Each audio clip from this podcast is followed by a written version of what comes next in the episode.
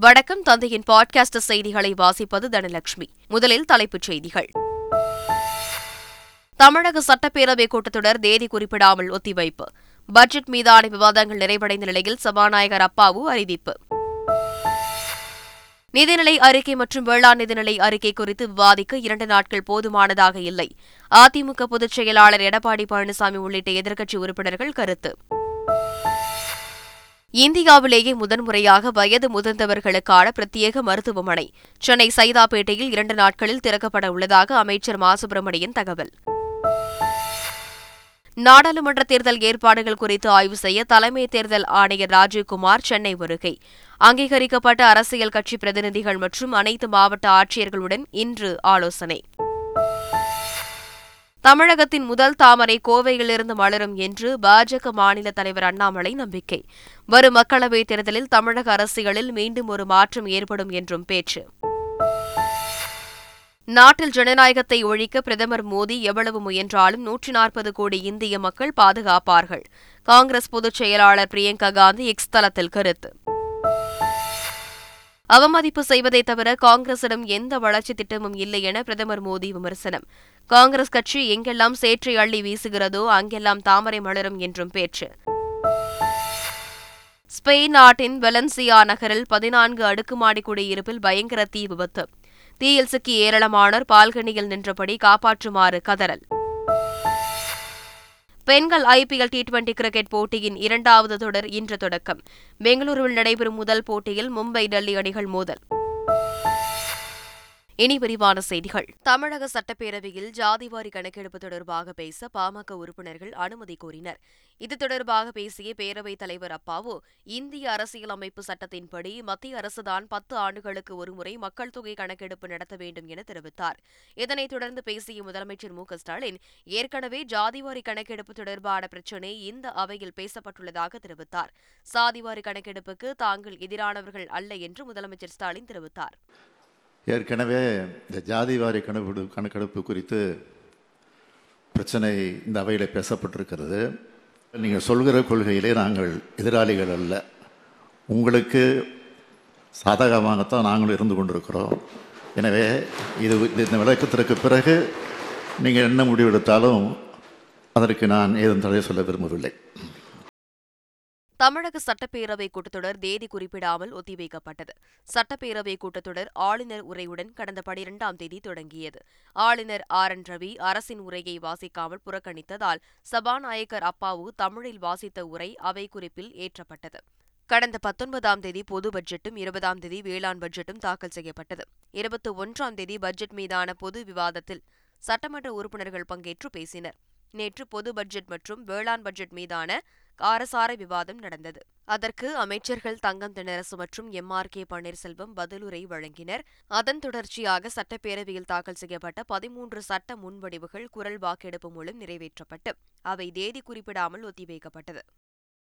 இதனிடையே நிதிநிலை அறிக்கை மற்றும் வேளாண் நிதிநிலை அறிக்கை குறித்து விவாதிக்க இரண்டு நாட்கள் போதுமானதாக இல்லை என அதிமுக பொதுச் செயலாளர் எடப்பாடி பழனிசாமி உள்ளிட்ட எதிர்க்கட்சி உறுப்பினர்கள் கருத்து தெரிவித்துள்ளனர். மக்களுடைய நலன் கருதி மக்களுடைய பிரச்சனையை இன்றைக்கு முழுமையாக பிரதான எதிர்க்கட்சி முறையில் எடுத்து வைக்கிறதுக்கு வாய்ப்பு முழுமையாக இல்லை. காவிரி விவகாரத்தில் மத்திய மாநில அரசுகளை கண்டித்து வருகிற இருபத்தி ஒன்பதாம் தேதி அதிமுக சார்பில் போராட்டம் நடைபெறும் என்று அக்கட்சி பொதுச் செயலாளர் எடப்பாடி பழனிசாமி அறிவித்துள்ளார்.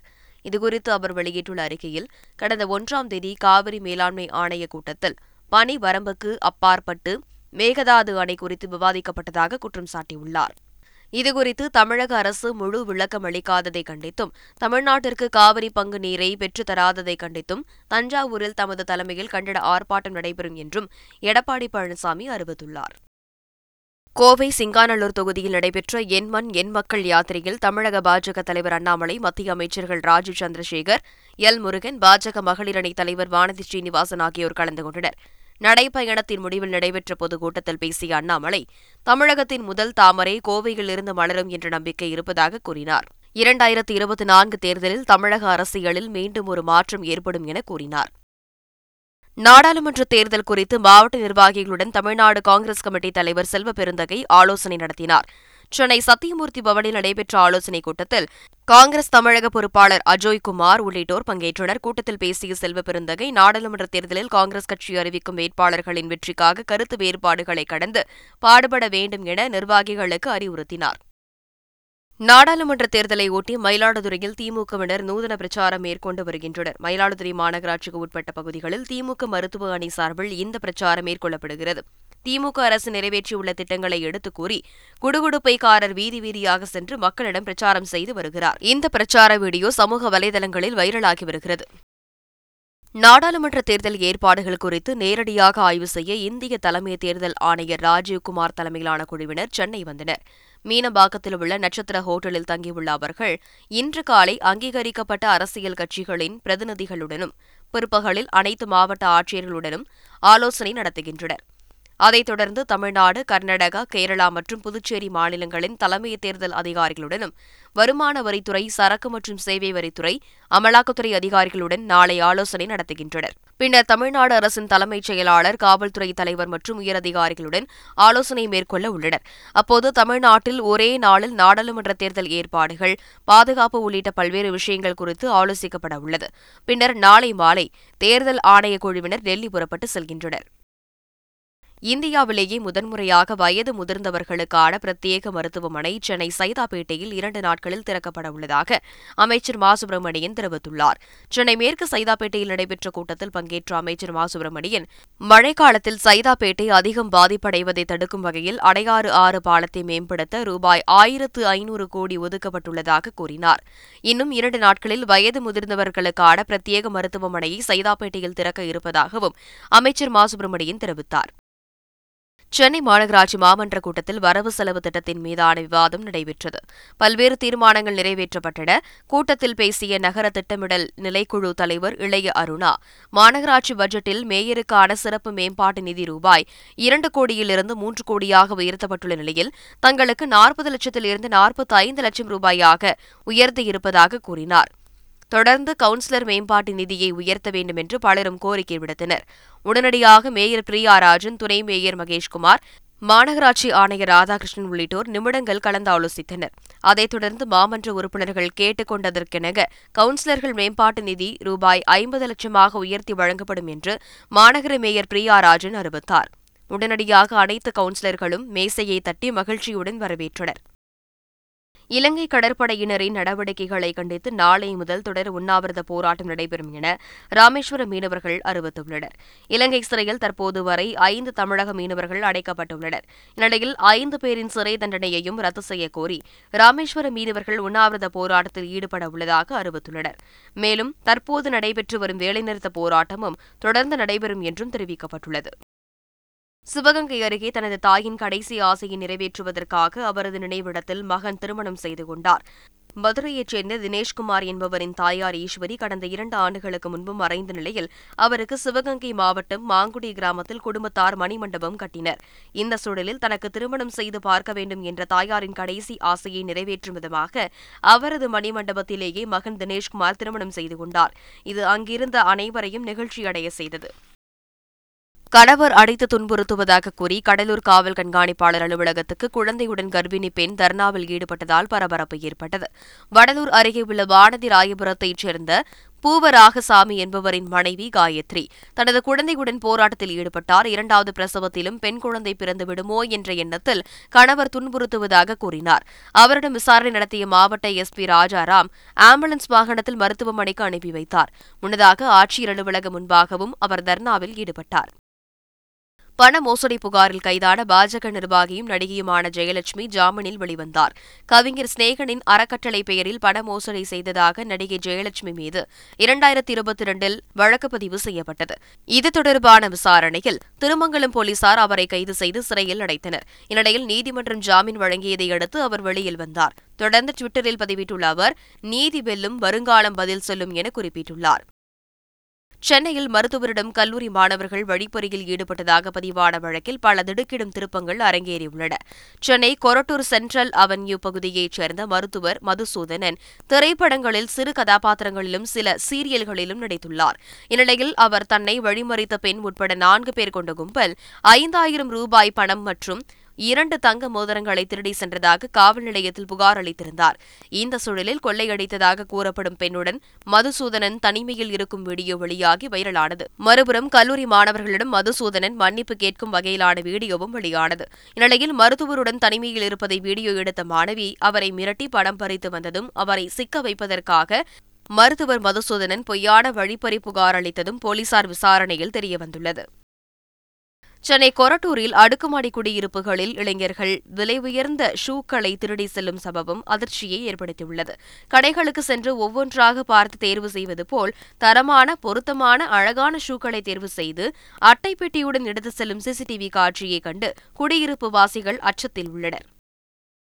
காஞ்சிபுரம் மாவட்டம் குன்றத்தூர் முருகன் கோவிலில் பிரம்ம உற்சவத்தின் எட்டாம் நாள் விழா விமரிசையாக நடைபெற்றது. இதில் முருகபெருமான் குதிரை வாகனத்தில் எழுந்தருளி பக்தர்களுக்கு காட்சியளித்தார். இதையடுத்து முருகபெருமான் வேடமணிந்து பரதநாட்டியம் ஆடிய சிறார்களுக்கு பரிசுகள் வழங்கப்பட்டது. குஜராத் மாநிலம் நவ்சாரியில் நாற்பத்தி ஏழாயிரம் கோடி ரூபாய் மதிப்பிலான திட்டங்களை துவக்கி வைத்த பிரதமர் மோடி முடிவுற்ற திட்டங்களை நாட்டுக்கு அர்ப்பணித்தார். பின்னர் பொதுமக்களிடையே உரையாற்றிய பிரதமர் மோடி தம்மை அவமதிப்பு செய்வதை தவிர காங்கிரசிடம் எந்த வளர்ச்சி திட்டமும் இல்லை என்று கூறினார். காங்கிரஸ் கட்சி எங்கெல்லாம் சேற்றை அள்ளி வீசுகிறதோ அங்கெல்லாம் தாமரை மலரும் என்றும் பிரதமர் மோடி கூறினார். இதனிடையே நாட்டில் ஜனநாயகத்தை ஒழிக்க பிரதமர் மோடி எவ்வளவு முயன்றாலும் நூற்றி நாற்பது கோடி இந்தியர்களும் ஜனநாயகத்தை பாதுகாப்பார்கள் என்று எக்ஸ் தள பதிவில் காங்கிரஸ் பொதுச் செயலாளர் பிரியங்கா காந்தி தெரிவித்துள்ளார். பல்வேறு கோரிக்கைகளை வலியுறுத்தி டெல்லி நோக்கி போராட்டத்தை முன்னெடுத்துள்ள பஞ்சாப் விவசாயிகளை ஹரியானா மாநில போலீசார் தங்கள் மாநில எல்லையில் தடுத்து நிறுத்தினர். அப்போது ஷம்பு எல்லையில் விவசாயிகளுக்கும் ஹரியானா போலீசாருக்கும் இடையே மோதல் ஏற்பட்டு போலீசார் கண்ணீர் புகைகுண்டுகளை வீசி கலைந்து போக செய்தனர். ஹரியானா போலீசார் நடத்திய துப்பாக்கி சூட்டில் விவசாயி ஒருவர் உயிரிழந்ததாக கூறி கண்டனம் தெரிவித்துள்ள பாரதிய கிசான் யூனியன் சங்க தலைவர் பல்பீர் சிங் ரஜேவால் இந்த சம்பவம் தொடர்பாக ஹரியானா முதல்வர் மற்றும் அந்த மாநில உள்துறை அமைச்சர் மீது கொலை வழக்கு பதிவு செய்ய வேண்டும் என்றும் நீதி விசாரணை நடத்தப்பட வேண்டும் என்றும் தெரிவித்துள்ளார். விவசாயி படுகொலையை கண்டித்து டெல்லி ராம்லீலா மைதானத்தில் வரும் மார்ச் பதினான்காம் தேதி போராட்டம் நடத்தப்படும் என்றும் அவர் கூறினார்.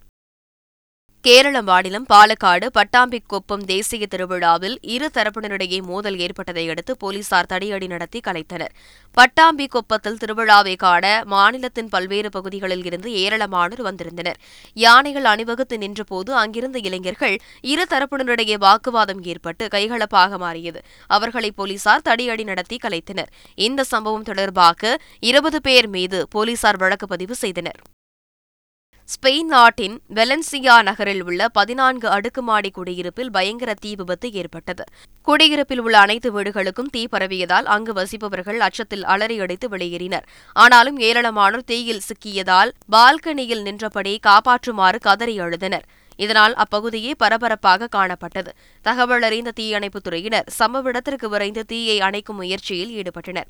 தீ விபத்துக்கான காரணம் மற்றும் சேத விவரங்கள் குறித்து போலீசார் விசாரணை நடத்தி வருகின்றனர். ஐபிஎல் தொடரை போல வீராங்கனைகளுக்கான டி டுவெண்டி கிரிக்கெட் தொடர். கடந்த ஆண்டு இந்தியாவில் அறிமுகப்படுத்தப்பட்டது. இந்த தொடரின் இரண்டாவது சீசன் இன்று தொடங்கி அடுத்த மாதம் பதினேழாம் தேதி வரை நடைபெறவுள்ளது. மும்பை டெல்லி குஜராத் உத்தரப்பிரதேசம் பெங்களூரு ஆகிய ஐந்து அணிகள் இதில் பங்கேற்கின்றன. இன்று இரவு எட்டு மணி அளவில் பெங்களூரு சின்னசாமி மைதானத்தில் நடைபெறும் முதல் போட்டியில் ஹர்மன்பிரீத் கவுர் தலைமையிலான நடப்பு சாம்பியனான மும்பை அணியும் மெக்லேனிங் தலைமையிலான டெல்லி அணியும் மோதவுள்ளன. பெங்களூரு மற்றும் டெல்லி ஆகிய இரு நகரங்களில் போட்டிகள் நடைபெறவுள்ளன. இறுதிப் போட்டி வருகிற மார்ச் பதினேழாம் தேதி டெல்லியில் நடைபெறவுள்ளது. இதனிடையே ஐபிஎல் டி டுவெண்டி கிரிக்கெட் திருவிழாவின் பதினேழாவது சீசன் அடுத்த மாதம் இருபத்தி இரண்டாம் தேதி சென்னையில் தொடங்கவுள்ளது.